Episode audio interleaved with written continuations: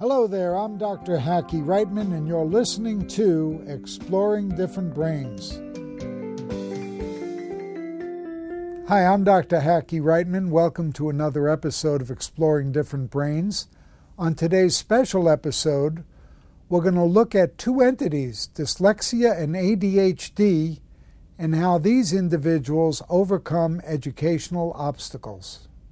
First, we're going to hear from my friend Matthew Schneps, the brilliant astrophysicist at MIT, who credits his amazing abilities to see the stars with his dyslexia.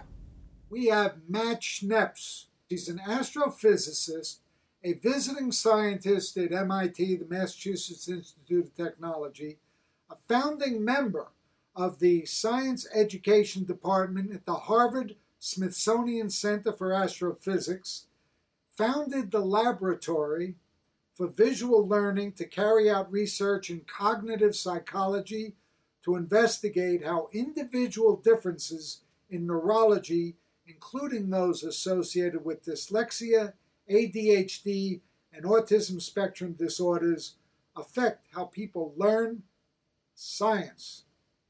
He also, just as an extra value added, himself happens to be dyslexic.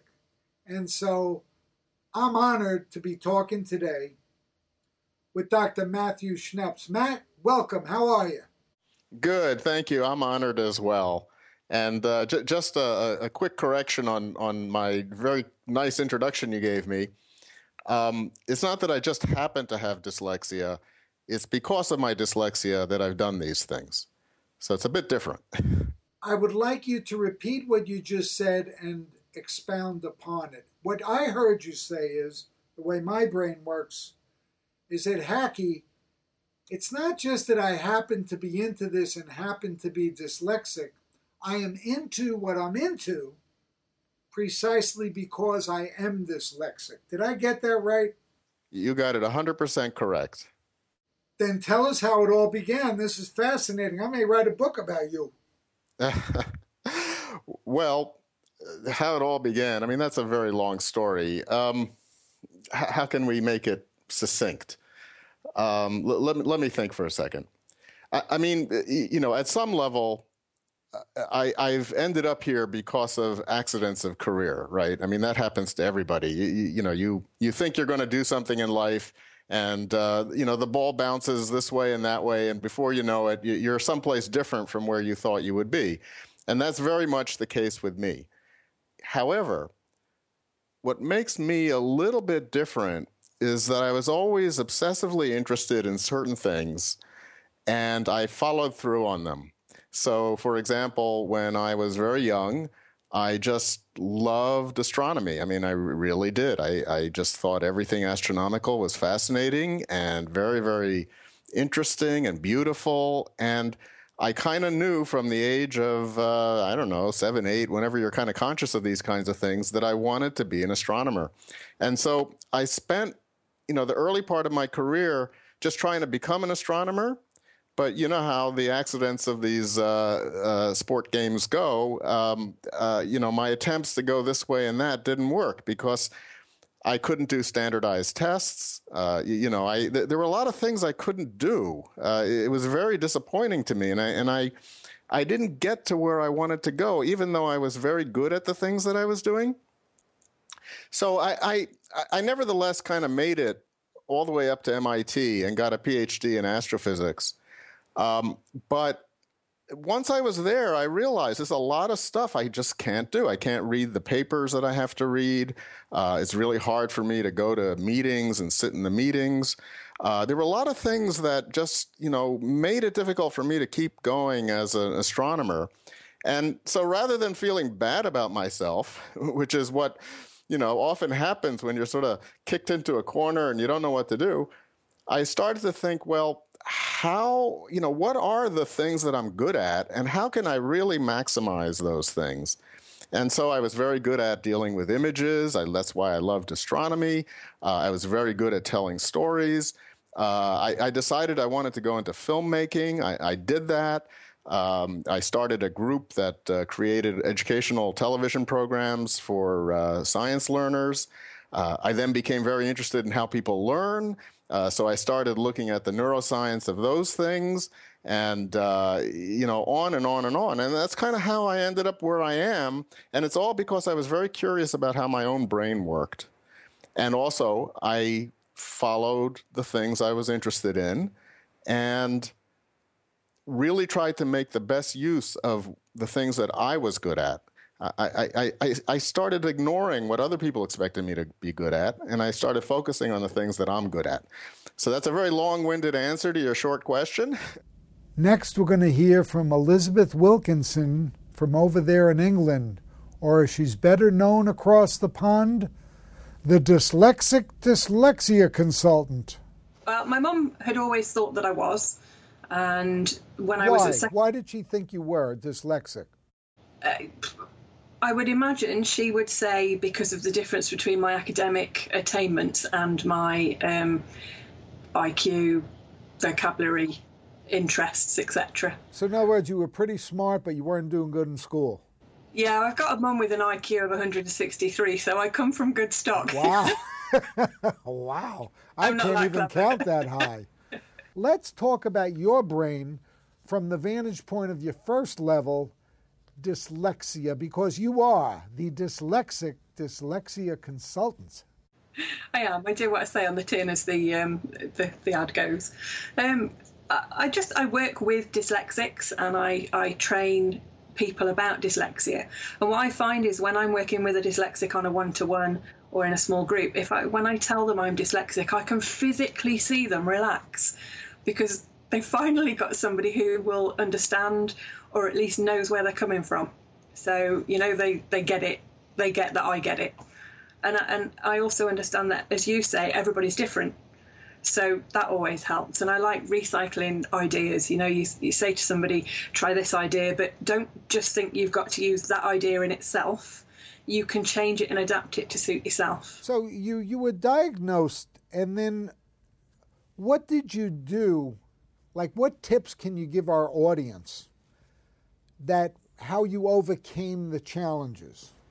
in all honesty, I I did a course to find out about dyslexia because I thought my son was, and from there everything made sense. I knew the answers to questions, I understood the topics, I was getting good grades for my assignments because I understood the subject. So I personally had done a lot of research, I'd done a lot of reading around dyslexia, and I came across a book by Dr. Tilly Mortimore, who is my idol, I have to say, when it comes to dyslexia. And it was her first book about dyslexia and learning styles that I learnt about the three core deficits of dyslexia. So I learnt about short term memory difficulties, automaticity difficulties, and phonological difficulties. And they made sense, and I understood about myself. So for me, my advice to people is find out how something affects you and how that impacts on your everyday life. Next, we're going to hear from Sue Kahn, who's the mother of a young man with ADHD and dyslexia. So, what did this mother do? She created new learning techniques. Watch. Sue, you've had a, quite a history trying to help people with various disabilities going going back to Texas. Why don't you tell us about your career? Certainly. Uh, I became a teacher of, you know, just regular elementary school classrooms, and I taught a year after earning my master's degree from Boston University in education, where I had majored in reading. And then I decided to have a family. But my family turned out to be rather different from most people's families because one son had a severe dyslexia, another son had a very rare physical ailment, which eventually took his life, and a third son had some mental health issues. So I became interested in my own self interest of helping my children in learning everything I possibly could about how the brain learned and how I was going to solve the problems of my children. And I succeeded best with my dyslexic child, and I've made it a career, and I've actually helped thousands of people. Now I'm trying to spread the knowledge with uh, books for parents and teachers so that others will know how to help a dyslexic child to read within one year. Tell us the name of the book. It's uh, Sue's Strategies Best Reading Spelling Method, ages 6 to 60. I am certified at all levels of instruction elementary, middle, and senior high school. But I've also worked for Mass Rehab Commission in Boston, so I've had experience with adults. And I believe the oldest person I've taught was 59, and he just celebrated his 60th birthday. If a person's dyslexia affects more than just being able to read the words, it affects the way he uh, understands sentences. And usually the person needs some retraining in how to understand sentences the way uh, most people understand them. And then once that knowledge of grammar, which is what I teach in this book, is solidly implanted in the dyslexic person's uh, head, then he begins to understand language as most of us do, and his fluency and comprehension both go up, as well as his writing skills improve dramatically because he's not afraid to write long sentences. He knows that whatever he's written is correct as long as he followed the rules in the book. Could you elaborate on your view, your macro view of the brain and neurodiversity? Yes. Um, well, my scope has been much narrower than yours, and I certainly admire you for all the work that you've done. And I'm delighted to hear about your daughter. That's just awesome. Uh, my son basically suffered from the ADHD and the dyslexia. And I was lucky enough eventually, once I got over the hurdle of, oh my God, I'm going to put my son on meds, uh, to have a fabulous psychopharmacologist who understood my son so that his attention was there. And then the issue clearly was dyslexia. Now, Dr. Sally Shaywitz from Yale University Child Development Clinic has been taking fMRI, uh, fMR um, pictures of dyslexic brains for approximately 30 years. So she can validate that the language cells for dyslexic people are tend to be in the right hemisphere and not all together.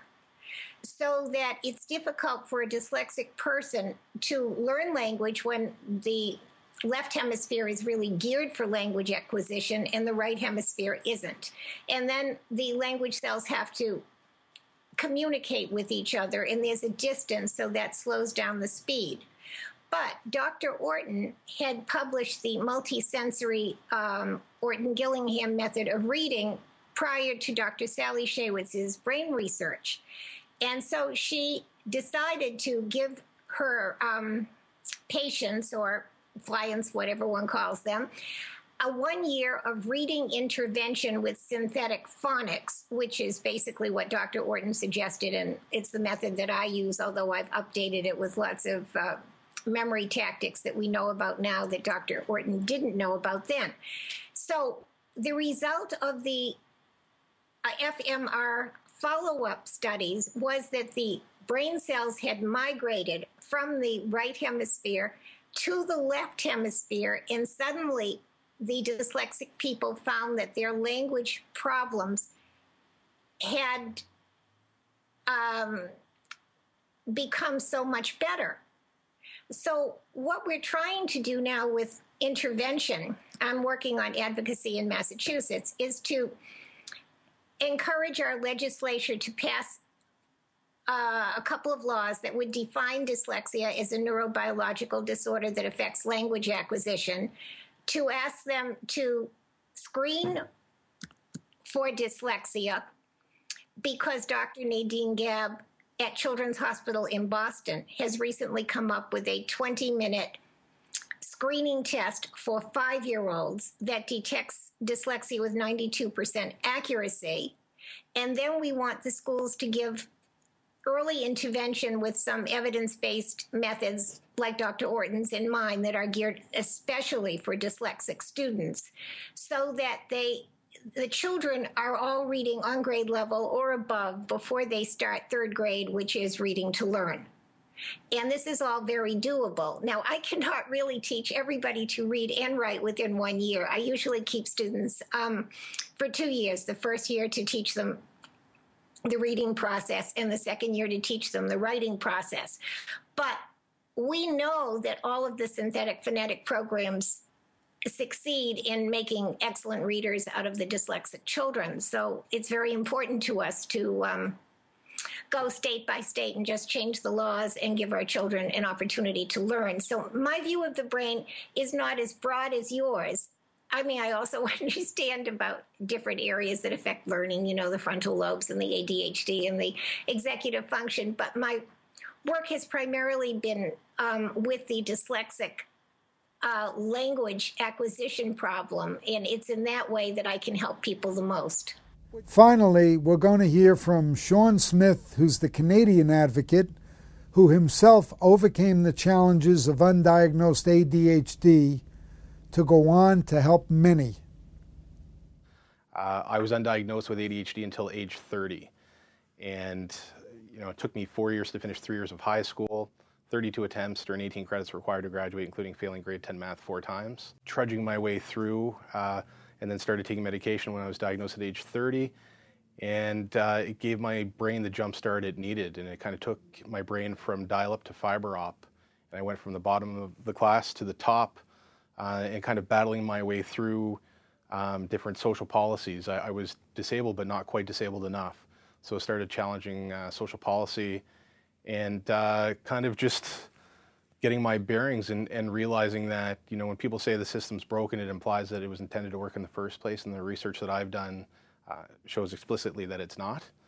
And so I just kind of kept battling and was finally, uh, you know, I got into the Master's of Education and Counseling Psychology program at UNB. I was admitted on academic probation and graduated less than a year later at the top of my class. You were a young, young little kid of 24 years old when you learned how to count, huh? Yeah, like I, I used to, um, you know, go around with pocket change and, and, I couldn't count it. You know, there'd be any type of stimuli. It could be lights or sound, and, and that's part of being neurodiverse is that we feel and sense things more deeply than others. And so, you know, I, kind of describe my life as living in a in a haze. And so I would go to start to count the change, and then there'd be some type of stimuli, and it was like somebody erased the process from my memory to the point I'd get so pissed off that I just put it back in my pocket and walk away. And uh, at the ripe age of 24, uh, my girlfriend at the time, now now wife, we decided to move to Lake Tahoe of all places, and I ended up getting a job as a, a blackjack dealer that I did not want. Uh, but because there are so many people, you know, immigrants that migrate there every summer to to account for the tourist season, you know, I was the English-speaking Canuck, uh, so they, they really were were you know hounding me to do it. And so thankful that I did because I had something tactile to manipulate with my hands. Then I could do it in my head. But I didn't have a framework to conceptualize what people were asking me to count. And so once I had that, I was able to do math in my head really, really quickly. But you know, when somebody comes into my office and, and they disclose, you know, whether it's ADHD, um, Asperger's, autism spectrum disorder, even fetal alcohol spectrum disorder, you know, one of the things that I, I, say to them is, welcome to the world of the uniquely gifted. And, and I believe it because I see it in myself and the work that I'm doing with these individuals and the success that we're having. Welcome to the world of the uniquely gifted. Yes. For more information, visit us at differentbrains.com.